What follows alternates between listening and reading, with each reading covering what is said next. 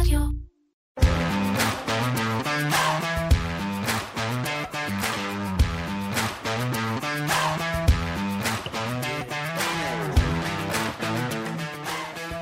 זה קורה מדי שנה. בשבועיים האחרונים של השנה האזרחית, העולם הפיננסי מוריד הילוך. רוב הסוחרים בוול סטריט יוצאים לחופש, לחופשה השנתית שלהם. מחזורי המסחר בבורסות יורדים בצורה די משמעותית. המדדים בדרך כלל לא רושמים תנועות חריגות, ומי שבכל זאת נשאר לעבוד ולא מבלה את זמנו בקריבים או בסקי בקולורדו, עוסק בסיכומי שנה. אבל יש מדינה אחת קטנה בחופי המזרח התיכון בה ההתרחשויות בסוף השנה האזרחית, הפעם בשיא. אחרי חבלי לידה ארוכים וסוערים, ממשלה חדשה מושבעת ברגעים אלו בישראל. הדולר, שנראה היה שמצא את הטווח שלו בתחילת השנה, נחלש, אה, סליחה, התחזק מול השקל בצורה משמעותית, ובנוסף לזה, בעוד ארבעה ימים בנק ישראל יעלה כנראה שוב את הריבית. אז שלום וברוכים הבאים לפרק נוסף של פודקאסט מנועי הכסף של כלכליסט עם הכלכלן והאסטרטג הראשי של פסגות אורי גרינפלד. אהלן אורי. אהלן שי. אני שי סלינס, ובחלק הראשון נדבר על ההתפתחויות הבוערות בישראל, אה, בחלק השני נגלוש אה, אל מחוץ למדינה שלנו, נדבר על השנה הקרובה, מה הדברים העיקריים שהולכים להשתנות, ויהיו ככל הנראה המון דברים כאלה, וגם ככל הנראה אנחנו נפספס המון דברים שעוד השתנו ואין לנו שמץ של מושג. אין כמו לתת תחזיות בסוף שנה, זה הכי כיף. בדיוק. אה, טוב, אז בוא, אתה יודע מה, ובחלק השלישי יהיה לנו כרגיל את הפינות הקבועות שהולכים לשוק והדבר המוטרף. אורי, בוא נתחיל באמת מהדבר הבוער ביותר. אתה יודע מה? אה, דולר, בוא, בוא, תראה, מתחילת השנה, 2022, הדולר הוא כבר בארבע, פעם אחרונה שבדקתי, שזה היה לפני שעה, שעתיים, 14 אחוז, עלייה של 14 אחוז מול השקל. בוא, אתה יודע מה? אה, מבחינת המטבעות, התשואה של המטבעות מול הדולר בחודש האחרון, השקל, מהשבע, כמה, 18, 17 אה, אה, מטבעות, הוא עם הביצועים החלשים ביותר. אולי כדאי שנסביר בעצם למה, מה, מה קרה. אז פה באמת הסיפור, כי אמרת שמתחילת השנה הדולר הלך ועלה מול השקל, רוב הזמן זה היה תהליך שהוא תהליך גלובלי, רוב הזמן הדולר הלך והתחזק מול רוב המטבעות בעולם, בגלל אה, העלאות הריבית המהירות של הפד, בגלל אה, בריחה לנכסי סיכון, בדרך כלל כשהשווקים, אה, שבעיקר שוקי המניות יורדים, אנחנו רואים את הדולר מתחזק. זאת אומרת, רוב הזמן זה היה סיפור שהוא סיפור גלובלי, הוא לא היה סיפור של השקל. מה שאנחנו רואים בחודש האחרון, זה ממש סיפור של השקל. רוב המטבעות, בטח הגדולים, בכלל התחזקו מול הדולר, זאת אומרת, הדולר נחלש בעולם, והשקל דווקא חטף. אה, במטבע שכמו שאמרת, נחלש אה, הכי הרבה אה, מול הדולר. ואני חושב שהסיפור מעבר לדברים הרגילים, עוד פעם, השווקים יורדים, וזה משפיע בישראל יותר כנראה במקומות אחרים, בגלל הנושא של גידורי המטח של הגופים המוסדיים, שהרחבנו על זה בעבר, אז אני לא רוצה לקחת יותר מדי זמן, אבל בסופו של דבר, במצב הנוכחי, ראינו את זה כל השנה האחרונה, כששוק המניות בחו"ל יורד, הדולר מתחזק, כששוק המניות בחו"ל עולה, הדולר נחלש. אה, זה פשוט עניין, אפשר להגיד, טכני בגלל הנושא של גידורי המטח. לא משהו ריאלי, לא... לא משהו ריאלי, משהו שהוא לגמרי פיננסי, אה, אבל זה מעבר לזה. ואנחנו רואים את זה בגלל באמת השוני בין מה שקרה לשקל לבין מה שקרה למטבעות אחרים, אה, ואני חושב שהסיפור הגדול הוא בסוף הסיפור הפוליטי, וזה קרה, צריך להגיד, גם עוד לפני הבחירות, עם ההחלטה של אה, קרן העושר הנורבגית, אה, מי שלא עקב אחרי הכותרות, קרן העושר הנורבגית, קרן עושר, מי שלא מכיר, אה, זה בעצם קרן של כסף שמגיע מהכנסות של ממשלה, במקרה של נורבגיה, הכנסות של גז ונפט, דומה לקרן העושר שהקימו בארץ, שבעצם חלק מהמיסים של חברות הגז יגיע לקרן הזו. בנורבגיה היא, הקרן הזאת היא כל כך גדולה, רק שנבין את ההיקפים, היא כל כך גדולה שממשלת נורבגיה בעצם לא צריכה לגייס אג"ח. אין לה בעצם אג"ח, אין לה חוב אף פעם.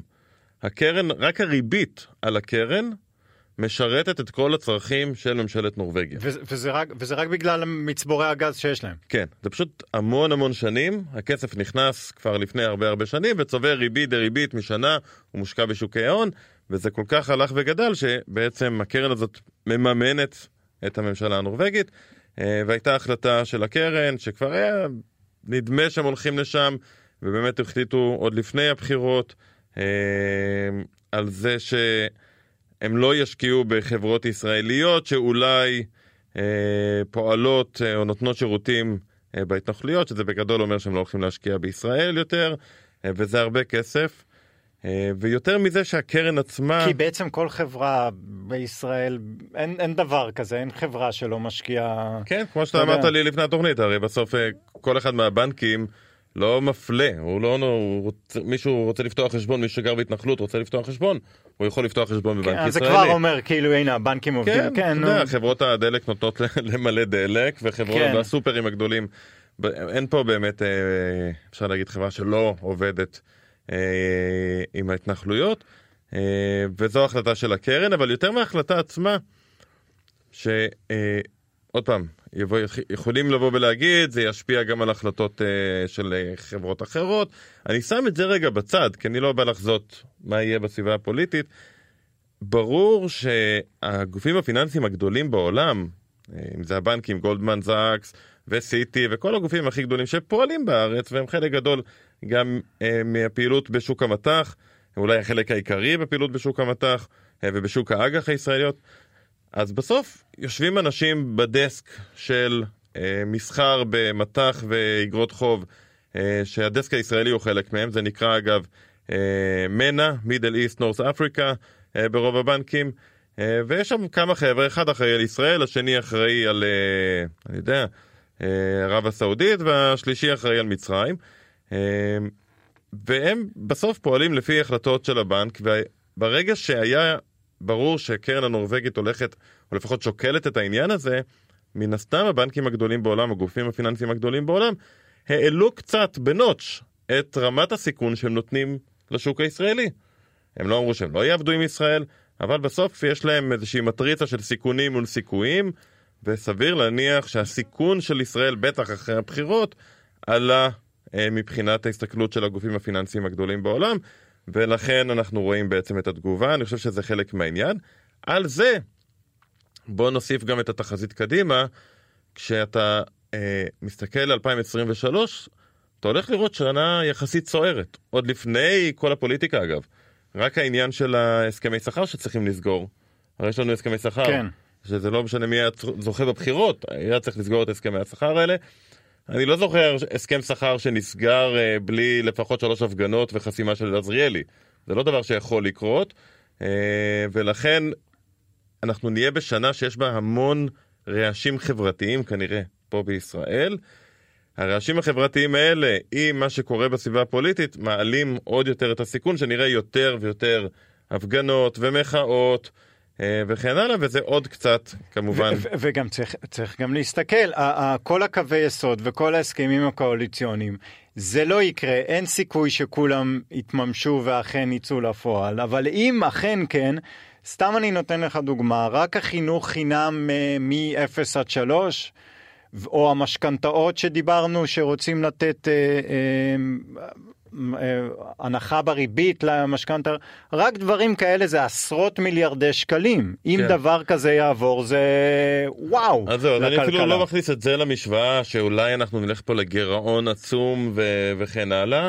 אני אפילו מניח הנחה אה, שמרנית, ש- או שזה לא יקרה, או שכשזה יקרה אז ימצאו מקורות אחרים לממן את זה, אתה יודע, אחרי זה בתוך העוגה. זאת אומרת, לא יגדילו את העוגה, אבל יחלקו את העוגה אחרת, כמובן שזה יפגע באוכלוסיות מסוימות, אבל אני שם את זה רגע בצד. אז אתה אומר זה לא מה שחוששים ב... לא, לא, אם אתה מסתכל גם על חברות הדירוג, אתה מסתכל על תחזיות של גופים זרים, אתה לא רואה צפי לגידול אדיר בגירעון. אגב, האמת בצדק, 2023 רוב השנה בכלל תתנהל עם התקציב המשכי מה שנקרא, זאת אומרת, אה, עד שהממשלה אה, נכנסת לעבוד ועד שמעבירים תקציב הוא צריך לעבור את הכנסת ואחרי שהתקציב עובר לוקח עוד כמה חודשים עד שבעצם אה, מצליחים להתחיל לבנות במערכות בכל משרד ומשרד כשיש שר חדש אה, ובחלקם יהיה מנכ"לים חדשים. אז יש כבר תקציב וצריך להתחיל לבנות תוכנית איך מיישמים את התקציב הזה ועם איזה ספקים עובדים אלה דברים שלוקחים המון זמן. סביר להניח שב-2023 הגירעון אפילו יהיה נמוך אני הייתי אומר. 2024 זה כבר שאלה אחרת, אבל זה לא מה שמדאיג היום את הגופים הפיננסיים הזרים, אני חושב שזה יותר העניין של באמת אה, השקעות זרות שלא יגיעו לפה, והרבה חוסר שקט חברתי אה, שכנראה יעשה אה, לא טוב מבחינת התפיסה של השקל כמטבע. בניגוד לשנים האחרונות. וכל זה מתנקז לבעצם חולשה של מטבע. כן, זה מהווה איום בהסתכלות על המטבע. אה, וזה גם מתנקז בסוף ל... אתה יודע, אנחנו ביום שני יש לנו החלטה של בנק ישראל. כן. אז מעבר לשאלה של כמה הדולר, שזה תמיד נורא מעניין, יש השפעות כלכליות. בסוף כשהדולר מתחזק, הלחצים האינפלציוניים במשק הולכים ומתגברים. הרי כל המוצרים המיובאים בעצם מתייקרים כשהדולר מגיע לשלוש וחצי, וימשיכו להתייקר אם הדולר ימשיך לעלות. אה, ואז זה מייצר על בנק ישראל עוד לחץ להמשיך להעלות את הריבית. כן, כי הרי כל השנה דיברנו על זה, טוב, נו, לפחות בנק ישראל לא צריך להילחם ב... בשער מטח, אבל אתה אומר, בדיוק, יכול להיות שעכשיו. זה כבר אה, עולה ל... בדיוק. לא אומר לראש סדר עדיפויות, אבל uh, ו... למקומות הראשונים. ותוסיף לזה את העובדה שבכל העולם כבר האינפלציה החלה לרדת, ופה עדיין לא. ודיברנו על זה שיהיה כנראה קצת יותר קשה להוריד את האינפלציה פה בגלל ששוק העבודה הוא חסין יותר, בגלל שענף הטכנולוגיה חסין יותר, אה, ולכן, אתה יודע, זה נראה תרחיש שהולך וצובר אה, אה, הסתברות לזה שאולי הריבית פה תהיה באיזשהו שלב גבוהה יותר, כנראה כבר בדרך למטה, הריבית, בארצות הברית הריבית תחל לרדת, ובארץ היא תישאר עדיין יחסית גבוהה. כי האינפלציה תישאר גבוהה יחסית, אה, ואז הריבית פה תהיה יותר גבוהה מאשר בארצות הברית, מה שלא ראינו שנים. שנים לא היינו במצב הזה, כן. אה, ונשמע די סביר שזה אה, יחזור. אז בוא נדבר קצת על יום שני הקרוב, ואתה יודע, יום אחרי שכל העולם, נגיד ככה, אלו שיחגגו, יהיו בהנגובר, אנחנו פה אה, ניפגש בהחלטת ריבית של בנק ישראל, אנחנו על 3.25 אחוזים הריבית עכשיו, האינפלציה בישראל היא 5.3 אחוזים, מה עושים? מעלים ריבית? כן, בהחלטה הזו אני חושב שאין כמעט ספק, אנחנו נראה את הריבית עולה אה, גם בגלל שנתוני האינפלציה לא רק שהם גבוהים, הם גם ממשיכים לעלות. האינפלציה, בניגוד לארה"ב או אירופה או בריטניה, שם האינפלציה יותר גבוהה, אבל היא במגמת ירידה, פה האינפלציה רק ממשיכה לעלות. אה, יחד עם זאת, אה, בנק ישראל אה, גם מסתכל על נתונים אחרים, אבל גם שם הוא רואה נתונים שמצדיקים העלאת ריבית, למשל שוק העבודה. ראינו את שיעור האבטלה בישראל בכלל יורד בנתון האחרון מ-4.3% ל-4.1%. אז שוק העבודה חם מאוד. אה, וזה מצדיק בטח העלאת ריבית ביום שני, סביר להניח בעוד חצי אחוז, אז נגיע כבר לריבית של 3.75, ואפילו אני הייתי אומר שסביר להניח שנראה את הריבית גם ממשיכה לעלות בפגישה של לאחר מכן. זה לא הפעם האחרונה אתה אומר? ונגיע לריבית של 4 אחוזים, אולי 4 ורבע אחוזים. ובוא נבין, אתה יודע, ריבית של 4 אחוזים זה אומר פריים ב-5.5. זה אומר שבמסלול של פריים פלוס... אה, 0.7, 0.8 זה מה שנותנים היום. משכנתאות, כן. אתה בריבית של כמעט 6.5 אחוזים. כן. במסלול הזה, וכמובן שהבנקים במשכנתאות חדשות מתאימים את הריבית הקבועה גם לזה, זאת אומרת זה לא שהם ייתנו בריבית קבועה של 4 אחוזים. אה, אנחנו מדברים על סביבה אחרת לגמרי מבחינת הריבית, ועוד פעם, כזו שיכולה גם להחזיק מעמד זמן ארוך יחסית, אה, רואים בשוק הנדל"ן את ההשפעות, דיברנו על זה גם שבוע שעבר. עוד לא רואים בכלכלה הריאלית מעבר לשוק הנדל"ן ממש את ההשפעה אה, של הריבית, אבל אנחנו נראה את זה. אנחנו נראה את זה השנה, כי בסוף... אה, נ, נראה, נראה מה, בצמיחה? כן, נראה בת, קודם כל בצריכה הפרטית. זאת אומרת, קודם כל, כל מי שמשלם משכנתה והמשכנתה שלו מתייקרה בצורה משמעותית, יש שלב מסוים שמתחילים להדק קצת את החגורה ולצרוך פחות. אה, בטח כשגם שאר המוצרים הולכים ומתייקרים כי האינפלציה עדיין גבוהה. אה, וגם עסקים, תראה, בריבית כזו, היום עסק שרוצה, חושב להרחיב אה, ולעשות איזושהי השקעה, הוא כנראה לא יעשה אותה. ריבית כל כך גבוהה מקשה מאוד על השקעות, אתה צריך שההשקעה תהיה כל כך טובה, השקעה למשל לבנות פס ייצור חדש, למשל להחליף ציר רכבים. אה, וכן הלאה, להחליף את אה, מערך ה... לקחת עוד מחסן שלך. בשביל אה, למכור עוד. כן, להחליף למחשבים כן. חדשים שרצים יותר מהר, כן. וכן הלאה. כדי שזה תהיה השקעה טובה, אם אתה לוקח את הכסף בהלוואה בריבית של נאמר 9 אחוזים, שזה נשמע סביר במחירים האלו, אתה צריך שההשקעה הזאת תהיה מספיק טובה כדי להחזיר לך החזר על ההשקעה כן. יותר גבוה מ-9 אחוזים. וזה הופך להיות קשה יותר, וזה מקטין השקעות. אם זה מקטין השקעות, זה כמובן מקטין צמיחה. אם לא החלפת רכבים, זה מוריד לך מהצמיחה אה, במשק. אם לא בנית עוד מפעל, אז גם יש עוד מעגלים נוספים. בקיצור... אבל, אה, אבל עדיין, עדיין, עדיין הצפי הוא, אה, תקן אותי אם אני טועה, גם של בנק ישראל, הוא, הוא שלא יהיה, לא תהיה צמיחה שלילית. נכון. אני לא אוהב את המונח צמיחה שלילית, התכווצות. לא, לא תהיה התכווצות בתוצר. לא, לא תהיה ירידה בעצם בפעילות הכלכלית, תהיה האטה. הפעילות הכלכלית ממשיכה לצמוח, וחלק מזה זה באמת הייצוא וייצוא הטכנולוגיה, שבסוף, עוד פעם, יש... ראינו קצת האטה, ראינו אפילו התכווצות בחודשים האחרונים בגלל מה שקורה בעולם, אבל סביר להניח שנראה שם עדיין צמיחה חיובית. ואולי גם חשוב להגיד, שלא נובן, אנחנו שומעים פה אה, רואי שחורות, זו בדיוק המטרה של העלאות הריבית.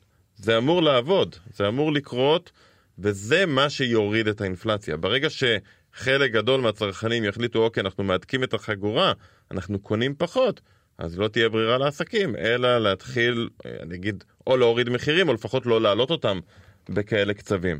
אה, ואז האינפלציה תרד, ואז בנק ישראל יראה שהאינפלציה מתחילה להתמתן, ומצד שני יש קצת יותר אבטלה, כי אם אנשים יקנו פחות אז צריך פחות עובדים וכן הלאה, ואז יתחילו לדבר באיזשהו שלב על הפחתת ריבית. אני פשוט חושב שזה ייקח יותר זמן מאשר במקומות אחרים בעולם. גם עד השלב שנתחיל להוריד את הריבית בעצם. זה, זה, זה בכלל עומד על הפרק? כרגע אה, לא. ב- בישראל אני מדבר. כרגע לא. אפילו בעולם מדברים על הפחתת ריבית רק לקראת סוף 2023. ואני חושב שסיכוי שאלה אם כן יהיו הפתעות, איך שהדברים נראים היום, בישראל זה יכול אפילו לחכות ל-2024. אנחנו עם החלק השני, כאמור, אתה יודע מה אורי, כשדיברנו לפני השידור אמרנו יאללה תחזיות. אני לא יודע אם אמרנו את זה שאנחנו לא רוצים ספציפית לעשות תחזיות לשנה הבאה, כי אנחנו סביר להניח לא יודעים מה יהיה בשנה הבאה. אה, תמיד נכון. תראה לי, תראה לי אחד שחזה את, ה, את מה שקורה באירופה עם משבר הגז ועם uh, uh, פוטין. זה עוד, זה עוד אני יכול להגיד בסדר, אף אחד לא יודע לחזות אירועים גיאופוליטיים בצורה מספיק טובה, תמיד יש את הסיכון, אתה לא יודע מה זה יקרה. אבל אתה יודע, תסתכל רק על האינפלציה ומה שקרה לה וכל הדיבורים על זמני ב-2021 וכן כן. הלאה. אתה יודע, אני בעסקי התחזיות כבר מספיק שנים כדי לדעת שעדיף להימנע כמה שאפשר. בטח הקטע של תחזיות סוף שנה. הרי ב-31 לדצמבר בשעה 12 בלילה, כן. לא קורה שום דבר. כלום. במגמות הכלכליות של העולם, אז תמיד מצחיק שאומרים, אוקיי, אבל בסוף דצמבר 2022, תסתכל קדימה שנה ותגיד מה יקרה בדיוק, כמה השוק יעלה ב-31 בדצמבר 2023. כן. אין לזה שום משמעות. מה שחשוב זה המגמות. ובמגמות, אתה כן יכול, אני חושב, להצביע היום על אה, כמה דברים שיהיו מאוד שונים ממה שראינו בשנה החולפת. הראשון הוא די ברור, וזה הנושא של האינפלציה. אני אפילו חושב שהוא לא, אה, לא מספיק ברור, אה, או לא, לפחות להערכתי, אה, אנחנו נראה ירידה הרבה יותר חדה באינפלציה בכל העולם אה, ממה שכרגע לפחות אה, מרגישים או הקונצנזוס מדבר. אה, וזה מגיע משני מקומות. מקום ראשון זה המקום של באמת הירידות מחירים של צד ההיצע. אה, ולכולם ברור שכבר אין בעיה בצד ההיצע, לכולם ברור שמחירי הרכב התחילו לרדת. אני חושב שהם ירדו הרבה יותר בחדות, כי זה לא רק שפתאום יש רכבים, אלא גם שאף אחד לא רוצה לקנות רכב. כי לקחת היום הלוואה, וברוב שוק הרכב בעולם מבוסס על אשראי, לקחת היום אשראי לרכישת רכב זה פשוט מטורף בריביות הנוכחיות. אני רק מזכיר לך שלפני שלוש וארבע שנים היית הולך לסוכנות רכבים, סביר להניח בכל מקום בעולם, ומקבל רכב באפס ריבית, אפס אחוז ריבית. בדיוק, וזה נעלם. אתה יודע, הסתכלתי על אחד הנתונים שלא מדברים עליהם, אה, אבל הוא, אני חושב, מאוד קריטי להבין את הכלכלה האמריקאית. זה האשראי, אה, הריבית על האשראי בכרטיסי אשראי שאתה מקבל מחנויות. ובארצות הברית, זה מתחיל קצת בארץ כן. גם, אה, זה קיים כבר שנים, שבעצם אתה יכול ללכת למייסיס, מייסיס מנפיקים לך כרטיס אשראי, והם גם נותנים לך איזושהי מסגרת אשראי. בארצות הברית זה גם מנהג ש... מנהג, זה ככה עובד, אין מה לעשות. שאתה אה, בעצם מקס אאוט את הקרדיט נגיד ממייסיס, נגיד נתנו לך מסגרת אשראי של 5,000 דולר, השתמשת בה, אין לך איך עכשיו להביא 5,000 דולר, אז אתה עושה כרטיס אשראי במקום אחר, מגלגל את החוב ממקום למקום. הריבית על האשראי בכרטיסי אשראי בארצות הברית אה, היא בממוצע היום סביב ה-25%. מה? כן, 25%. אה, וזה מצב שבו בעצם הצרכן הוא לא רק רוצה להדק את החגורה, אין לו שום ברירה. עכשיו זה היה נוח בשנתיים האחרונות כי היו חסכונות ענק. באמת, בארצות, אנחנו לא מכירים את זה כל כך בארץ, עד כמה התוכניות הממשלתיות בארצות הברית, תוכניות של הקורונה, כל הפיצויים שניתנו וכן הלאה, עד כמה הם היו ענקיות.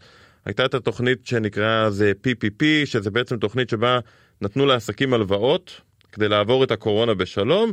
אמרו להם שאם לא תפטרו 75% מכוח האדם שלכם, גם לא תצטרכו להחזיר את ההלוואה. זה, זה ככה היה. והעסקים, עסקים קטנים אני מדבר, אה, אתה יודע, אה, עצמאים כאלו שיש כן. להם כמה עובדים, לקחו הלוואות של עשרות אלפי דולרים, לא פיטרו את העובדים, כמובן המשיכו לשלם להם שכר, אבל חסכו המון המון כסף ודמי אבטלה ותשלומים מיוחדים וכן הלאה וכן הלאה. הצרכן האמריקאי היה עם חסכונות אדירים והם הולכים ומצטמצמים והוא עובר לאשראי כי הוא מנסה לשמור על אותה רמת חיים והאשראי הזה הולך ומתייקר מאוד, ואז אנחנו נראה במהלך השנה, חושב אפילו בחודשים הקרובים, זה משהו שהולך לקרות במחצית הראשונה של השנה כנראה, נראה שילוב של מצד אחד היצע שחוזר להיות כמעט אינסופי, כמו שהכרנו לפני הקורונה, אין בעיה לקנות מה שאתה רוצה, זה מגיע אליך לדלת בכל רגע נתון, ומצד שני, מצד שני ביקוש שפשוט קורס, כי גם הרבה דברים שרצית, קנית כבר בקורונה. כן. אנשים החליפו מחשבים כי כולם, כל הילדים היו בזום כל היום. אתה לא מחליף מחשב עכשיו עוד פעם אחרי שנתיים.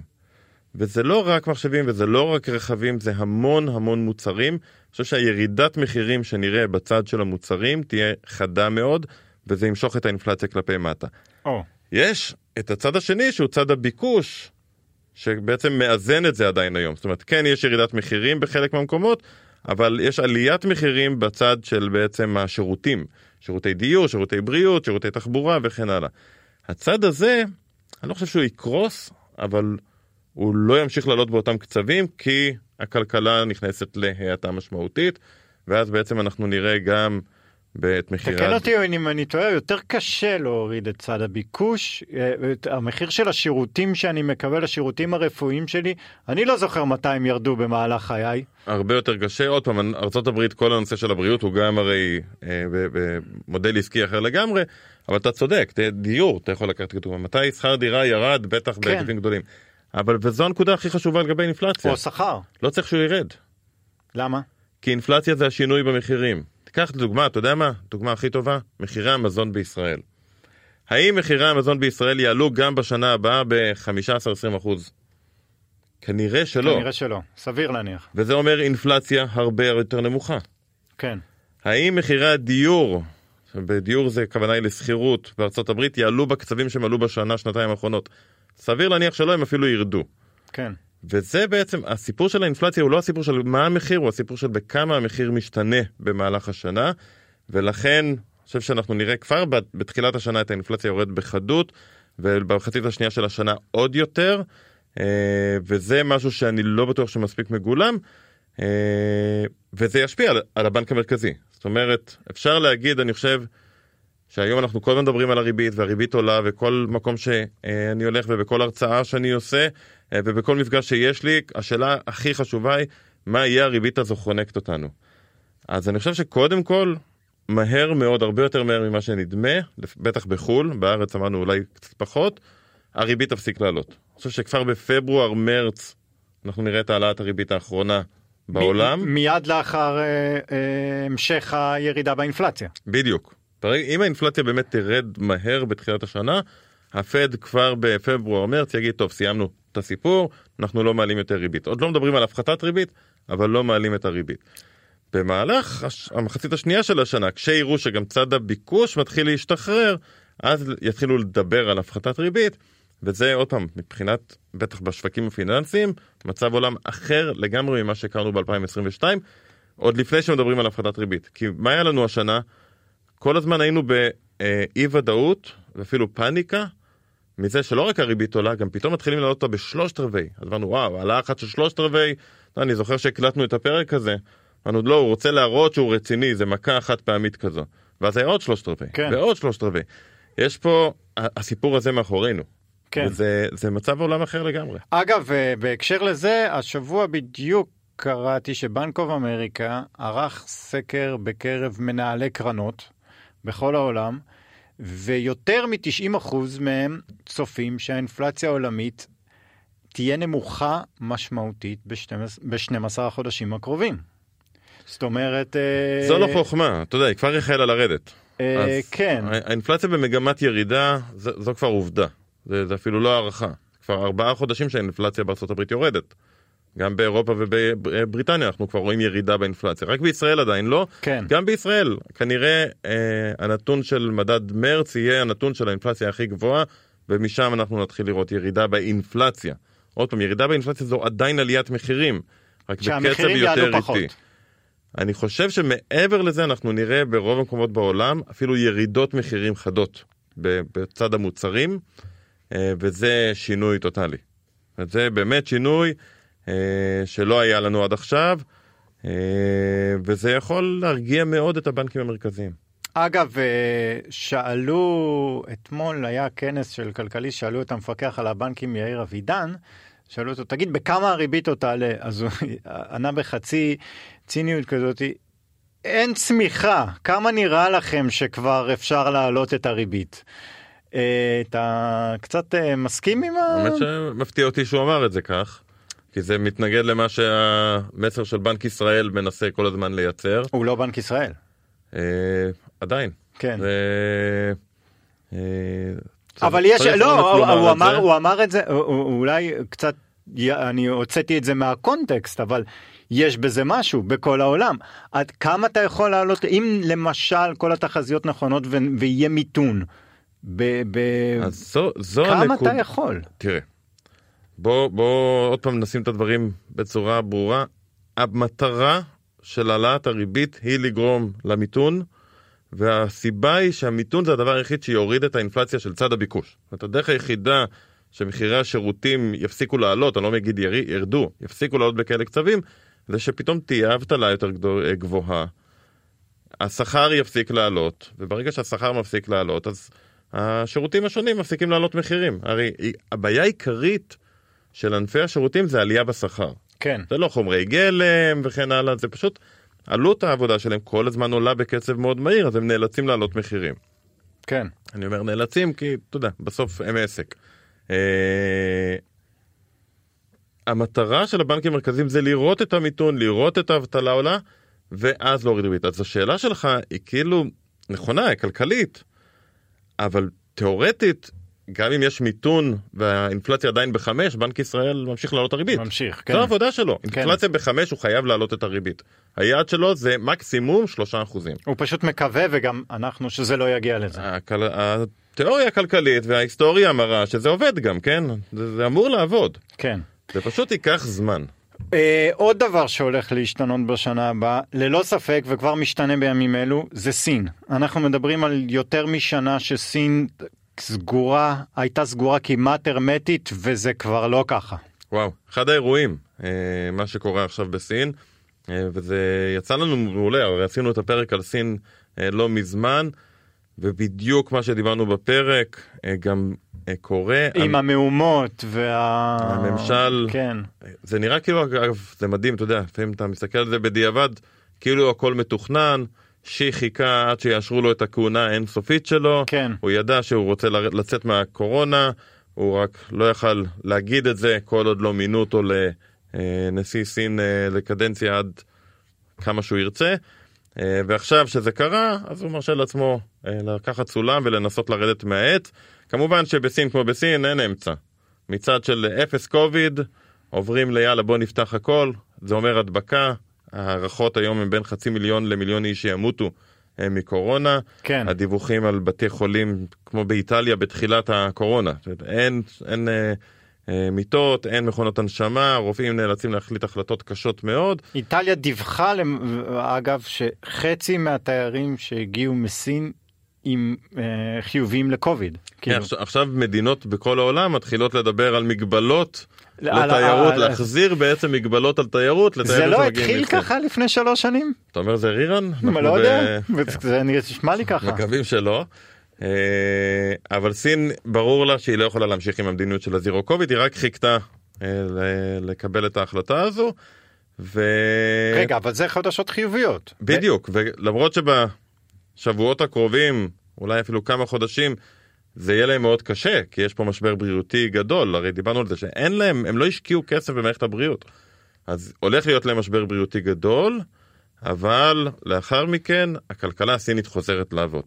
וברגע שהכלכלה הסינית חוזרת לעבוד אלה חדשות טובות לכל העולם כי בסוף סין היא הצרכן הגדול ייקח את שוק הסחורות למשל אם זה נפט אם זה סחורות חקלאיות סין היא אה, בעצם הקליינט הגדול. אה, אם אנחנו מסתכלים על הייצור העולמי עוד כמה פקקים שנשארו בשרשרות האספקה גם הם משתחררים כי הנמלים עובדים והכל עובד בסין. אה, וזה זה משהו שיעשה טוב סך הכל לצמיחה העולמית ואלה בסך הכל חדשות שהן די טובות ענף הטכנולוגיה שמאוד סבל מהפגיעה אגב ישראל חברות טכנולוגיה סבלו משני כיוונים גם בגלל שהלקוח בהאטה סין 2022 כנראה תרשום אה, זה לא מיתון בסין מדברים על צמיחה של בערך שלושה וחצי אחוזים אז זה לא מיתון אבל לסין זה אפשר זה. לקרוא לזה מיתון אה, וזה אומר שבעצם הקליינטים של חברות הטכנולוגיה הסקטור העסקי בסין אה, מקטין ביקושים אבל לא רק זה אלא גם ההשקעות של סינים בטכנולוגיות ישראליות ירדו מאוד. אה, וזה יכול להשתנות וזה יכול לעשות טוב סך הכל לענף. עוד פעם זה הכל תהליך והכל לוקח זמן. אבל אני חושב שמה שקרה בסין בשבועות האחרונים אלה חדשות טובות. ראינו בחודשיים האחרונים גם את מדדי המניות בסין נותנות נותנים תשואה עודפת על המניות בעולם כן. כי הבינו שלשם הדברים הולכים בימים האחרונים קצת רואים ירידות כי אנשים נבהלים מה...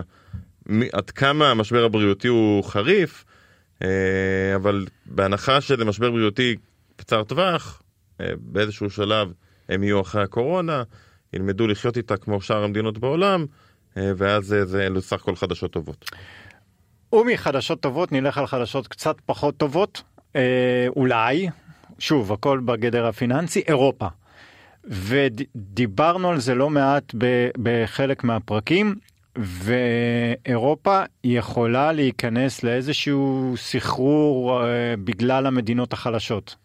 אירופה, תראה, לא, אני לא שם אותה בצד של דברים שבוודאות גבוהה יהיו שונים ב-23 מ-22, כי זה די מצב של אה, אה, חד ואפס כזה. זאת אומרת, יש לנו טווח, ש... תהליך של העלאות ריבית באירופה, והבנק המרכזי האירופי הראה בפגישה האחרונה שלו שהוא מתכוון להמשיך ולהעלות את הריבית. והשאלה היחידה היא האם המדינות החלשות, ובעיקר איטליה, ידעו להתמודד עם ריבית יותר גבוהה. אה, איזה, איזה, ברירה, איזה ברירה יש להם? להפעיל לחץ פוליטי. וזה זה מה שצריך להטריד בעצם את השווקים. זאת אומרת, דיבורים באירופה, מצב שבו בעצם צריך לזכור, ממשלת איטליה היא ממשלה שעדיין מתנהלת עם גירעון, לא רק זה, אלא שהממשלה החדשה מדברת על הפחתות מיסים ועוד כל מיני דברים כאלה שרק יגדילו את הגירעון. בינתיים מי שמממן בעצם את הגירעון האיטלקי בגדול זה הבנק המרכזי. תאורטית זה לא מעניין לקנות אג"ח של ממשלת איטליה, אה, אלא אם כן התשואות יהיו הרבה יותר גבוהות. ואם זה יקרה, אז יכולות, יכולות לבוא קריאות כמו ששמענו ב-2011-2012, אה, טוב, אם אתם לא תעזרו לנו, אז אנחנו נעשה משאל עם של יציאה מהאיחוד האירופי או יציאה מגוש האירו וכל מיני דברים כאלה, ורק אמירות כאלה הן אמירות שיכולות לייצר המון רעש בשווקים. אז אני מסתכל על זה כאחד ואפס במובן של האם הולך להיות משבר חובות באירופה, או שכן או שלא. זה משהו שאני לא מעז בכלל לנסות לחזות, אבל אני חושב שבהסתברות די גבוהה יהיה רעש סביב הסיפור של העלאות הריבית אה, באירופה וההשפעה של הריבית הגבוהה על אה, המדינות החלשות. בואו נבין מה ה-ECB כרגע בעצם אומר שהוא מתכוון לעשות. הוא אומר אני אעלה את הריבית. הבנק האירופי ייצור... המרכזי, כן? כן, הבנק המרכזי באירופה, של גוש האירו צריך להגיד. אה, הוא אומר אני אעלה את הריבית, אם זה יפגע במדינות החלשות, קרי איטליה, אין בעיה. אני אמכור אגרות חוב גרמניות שיש לי במחסן, ויקנה בכסף הזה אגרות חוב איטלקיות. המשמעות היא שהריבית בגרמניה תעלה יותר ממה שצריך, מה שאומר מיתון יותר כבד בגרמניה, כדי לעזור לאיטליה שלא יהיה בה חס וחלילה אה, איזושהי הרעה. הסיפור הפוליטי סביב זה הולך להיות מאוד מורכב. אני, אתה יודע, הגרמנים לא יתלהבו כשהוא יעשה את זה, יתחילו לייצר אה, לחץ על ממשלת איטליה לצמצם הוצאות. כדי שהגירעון יהיה נמוך יותר. כמו ברגע... תמיד, הם יגידו למה אנחנו צריכים לעזור אם אתם לא עוזרים לעצמכם. בדיוק, וברגע שזה יקרה, לתקים יגידו, מה תעשו לנו? כן. אה, אנחנו לא מצמצמים גירעון, אנחנו ממשיכים לצאת לפנסיה בגיל מוקדם ולשלם פנסיה מוגזמת לחלוטין, ואנחנו לא מתכוונים לעשות שום רפורמה. בעיה שלכם שהחלטתם להקים את גוש האירו, תתמודדו. כן, אה, אוקיי, ומזה נסיים את החלק הזה בדווקא כן אופטימיות. תראה, אני לא זוכר איפה קראתי את זה, אבל מישהו אמר, אה, אה, כתב, ב-2022 אנחנו חווינו ירידות בשווקים, אבל כלכלה ריאלית במצב יחסית בסדר. ב-2023 אנחנו הולכים לחוות בדיוק את המצב הפוך, כלכלה ריאלית במצב לא טוב ועליות בשווקים. אה, אני אה, כאילו קצת סביר להניח כן, כן זה קשה להגיד אנחנו קונים את התחזית הזאת אבל uh, אתה יודע ירידות של 40 אה, אחוז בנסדק ותל אביב אמנם ירדה רק בעשרה אחוז בשנתה בשנה המדד המוביל שלנו. סביר להניח שלא נראה לאורך ההיסטוריה אין שנה אחר שנה של ירידות כל כך חדות בשווקים. כל כך חדות. לא היו שנים ש... שהיה ירידות מקבילות, פעם אחרונה זה היה בתחילת שנות האלפיים, אבל צריך לקרות משהו חריג כדי שזה יקרה. אגב, אחד המאזינים תיקן אותנו בפוסט שפרסמתי באמת בסקירה על הנושא של שנים ברצף, ותודה אה, למי שתיקן. אה, כן. העניין הוא שצריך לקרות משהו חריג, כי כמו שמי שאמר את מה שאמרת קודם, השוק חוזה פני עתיד. ב-2020 שתיים, היה ברור שהריבית הולכת לעלות, זה יצר המון אי ודאות, כמה היא תעלה, כמה זה יוביל את המשק להאטה, אה, וזה גרם לירידות מאוד חדות. היום, אם לא יהיו הפתעות, כשאתה מסתכל קדימה, אתה מבין, אוקיי, במחצית הראשונה של השנה, הכלכלה העולמית נכנסת לאיזשהו מיתון, אבל באיזשהו שלב המיתון הזה יצליח להוריד את האינפלציה, הורדת האינפלציה תשכנע את הבנקים המרכזיים להתחיל לדבר על הפחתת ריבית, והמחזור הכלכלי יחזור להיות חיובי, ואם אני מסתכל קדימה, אז שנה מהיום כנראה כבר המצב של הפירמות יותר טוב מהיום. בסוף כן. 2023 כנראה המצב שלהן הוא במגמת שיפור, הוא הולך ומשתפר, ואז מתישהו במהלך השנה השוק חוזר לכיוון של עליות. אה, וזה נשמע, היום זה נשמע תרחיש מאוד סביר, כי עוד פעם, כרגע לא נראה מצב שמשהו נשבר, זאת אומרת ש... אה, במערכת הפיננסית, הפיננסית שוק. בדיוק, כן? למשל משבר חובות באירופה. כן. סביר להניח שאם יתחילו הרעשים האלה והלחצים הפוליטיים, פעם, זה יכול לייצר רעש בשוק, זה יכול לייצר תנודתיות, זה יכול לייצר גם ירידות לתקופה מסוימת, אבל סביר להניח שיבוא הבנק המרכזי האירופי ויגיד, אוקיי חבר'ה, אנחנו לא מתכוונים שיהיה משבר אה, חובות, אנחנו לא ניתן לאיטליה לפשוט רגל, אנחנו גם לא ניתן לאיטליה לעזוב את גוש האירו, זה משהו שלא הולך לקרות, והנה התוכנית שלנו לאיך פותרים את זה. אה, ולכן זה נשמע בהחלט סביר ש-2023 תהיה שנה חיובית בשווקים. עוד פעם, אה, לתת אה, תחזית ל... אין לנו באמת מושג. מה. איפה יהיה S&P ב-31 בדצמבר כן. בשעה 4?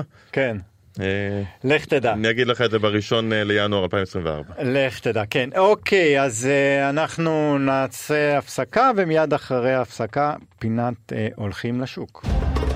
הולכים לשוק.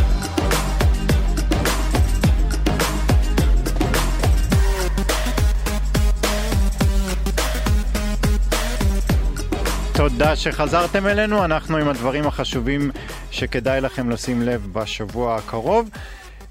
אנחנו בסוף שבוע של תחילת שנה, אז ביום שני הקרוב אה, דיברנו שיש בישראל החלטת ריבית בשעה 4 אחרי צהריים, אבל אין מסחר, כי עדיין אה, חוגגים אה, תחילת שנה. מתאוששים. מתאוששים, כן, זה היום של ההתאוששות. ומלבד זה אין ממש נתונים אה, חשובים בשבוע הבא מבחינת נתוני מקרו, אבל יש ביום שישי, כמו בכל יום שישי הראשון של החודש, יש את נתוני התעסוקה. ואתה מספר לנו היום משהו מעניין על אה, נתוני, תוספת המשרות למגזר הלא חקלאי. כן, קורה משהו מעניין בארצות הברית עם נתוני התעסוקה, אה, אבל בשביל להסביר אותו אנחנו נעשה הקדמה קצרה אה, ש... ונגיד שיש שלושה אינדיקטורים בעצם למה קורה בשוק העבודה האמריקאי, עיקריים. אחד זה נקרא סקר ה-ADP, אה, זה סקר שיוצא ביום רביעי הראשון של כל חודש, אה, והוא מראה כמה, כמה משרות נוספו. הוא הכי פחות מעניין, הוא הכי פחות טוב, אה, הוא מאוד מאוד תנודתי ולא, ולא כך בכיוון. חברה פרטית שעושה את זה. בדיוק. ביום שישי יש לנו בעצם את נתוני התעסוקה הרשמיים של, שמפרסמת בעצם ממשלת ארה"ב, סוג של הלמ"ס של שוק העבודה האמריקאי, ושם, גם שם יש שני נתונים. סקר אחד הוא סקר שנעשה על ידי, אה, בקרב משקי הבית, זאת אומרת מתקשרים לאנשים הביתה, אומרים להם שלום, האם עבדת החודש, האם חודש שעבר לא עבדת והחודש כן, זאת אומרת מצאת עבודה, נוספה פה עוד משרה, אם לא עבדת, אם חיפשת עבודה, ככה מחשבים אם בן אדם אה, אה, נחשב מובטל או לא. אה, אז זה, זה מספר אחד, זאת אומרת אני יכול לעקוב אחרי סקר משקי הבית ולראות כמה אנשים חדשים החלו לעבוד במהלך החודש האחרון. הסקר השני הוא סקר שנעשה בקרב המעסיקים, והמעסיקים באים ואומרים כמה משרות הם הוסיפו.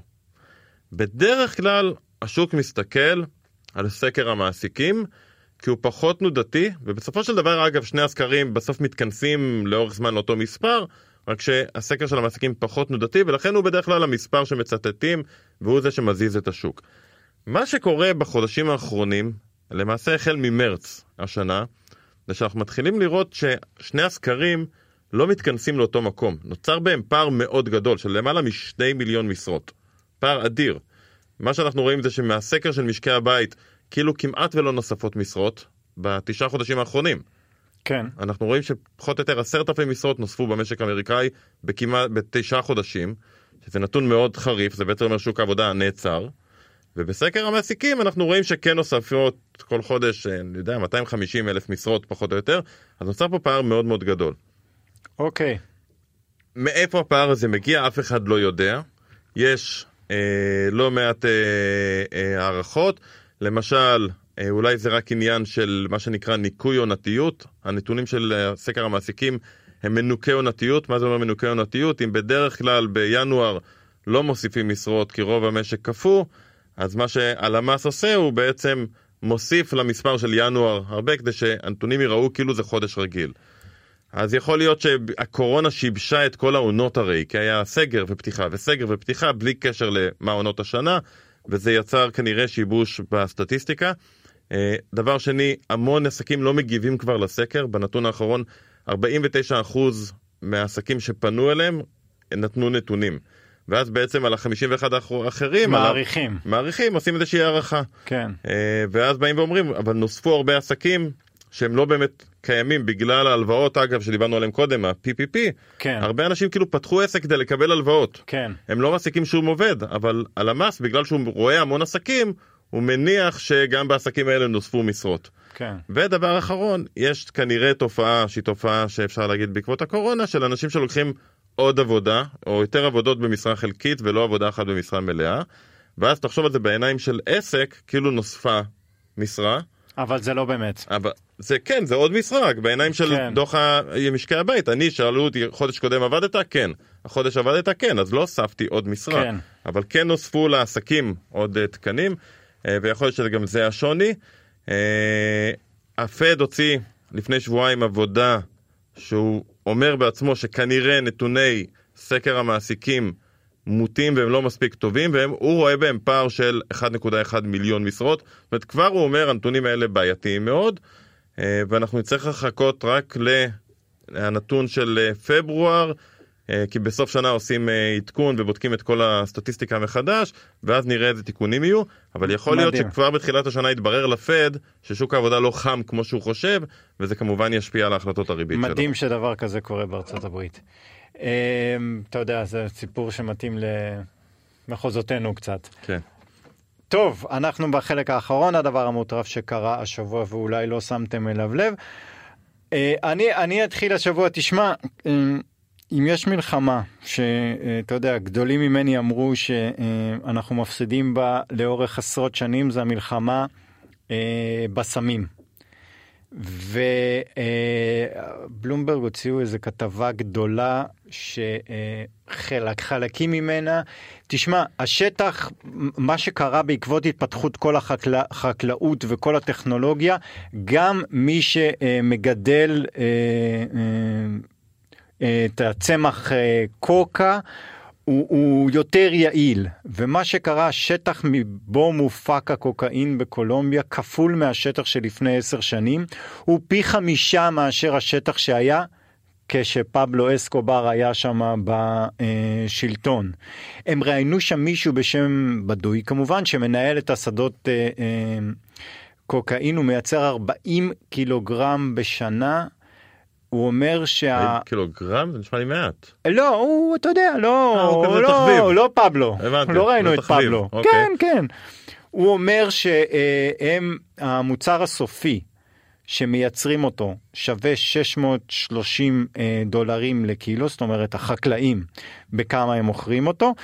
והוא אמר את המחירים הסופיים, ובארצות הברית זה ב-30 אלף דולר לקילו. בגרמניה, חמיש... המחיר לצרכן, 50 אלף דולר בגרמניה, ובאוסטרליה 160 אלף דולר לקילו. וואה, הפסדנו במלחמה. הזאת בענק, כאילו מהעולם ה... כן. איזה אפילו לחברות הסלולר לא היו כאלה לא, מרווחים. מה זה? אה, יפה, לא, אבל מעניין אם ככה גדלים השטחים, המחירים יורדים? מסתכל על זה כלכלית נטו. לא, לא. לא. אה, כוח אצל היצרן. נכון. טוב, ביקוש קשיח. אפרופו ביקוש שהוא כבר ממש לא קשיח, אה, אתה זוכר את אה, יה? אה, כולם כבר שכחו ממנו? שפורמלי known as אה, קניה ווסט. אז לפני חודשיים אדידס ביטלו את ההסכם שלהם עם קניה בעקבות כל האמירות ולא נחזור פה על כל מה שהיה עם הראפר המפורסם בחודשים האחרונים. מה שמסתבר השבוע זה שיש לאדידס בעצם במחסן את הנעליים, יש איזה דגם שקניה ווסט עשה יחד עם אדידס מיוחד כזה, יש להם בעצם סטוק בשווי של 530 מיליון דולר של נעליים של קניה ווסט במס- במחסנים, ואין להם מושג מה לעשות עם די. זה. הם יכולים למכור במחירים הרבה הרבה יותר נמוכים, אבל אז כמובן יהיו פה הפסדים אה, גדולים. אה, שיפילו בטעות את המכולה של הנעליים מול אה, אשקלון. ואז ב- בדרום כולם מסתובבים בנעליים של קניה, כן. בדיוק. כן, ממש מספר מטורף. ממש. אה, תודה רבה לכם, אנחנו נגמר לנו הזמן. תודה לעורכת שלנו דני- דנית סמית, לטכנאי סתיו בצלאלי. שנה טובה ונשתמע בשנה הבאה.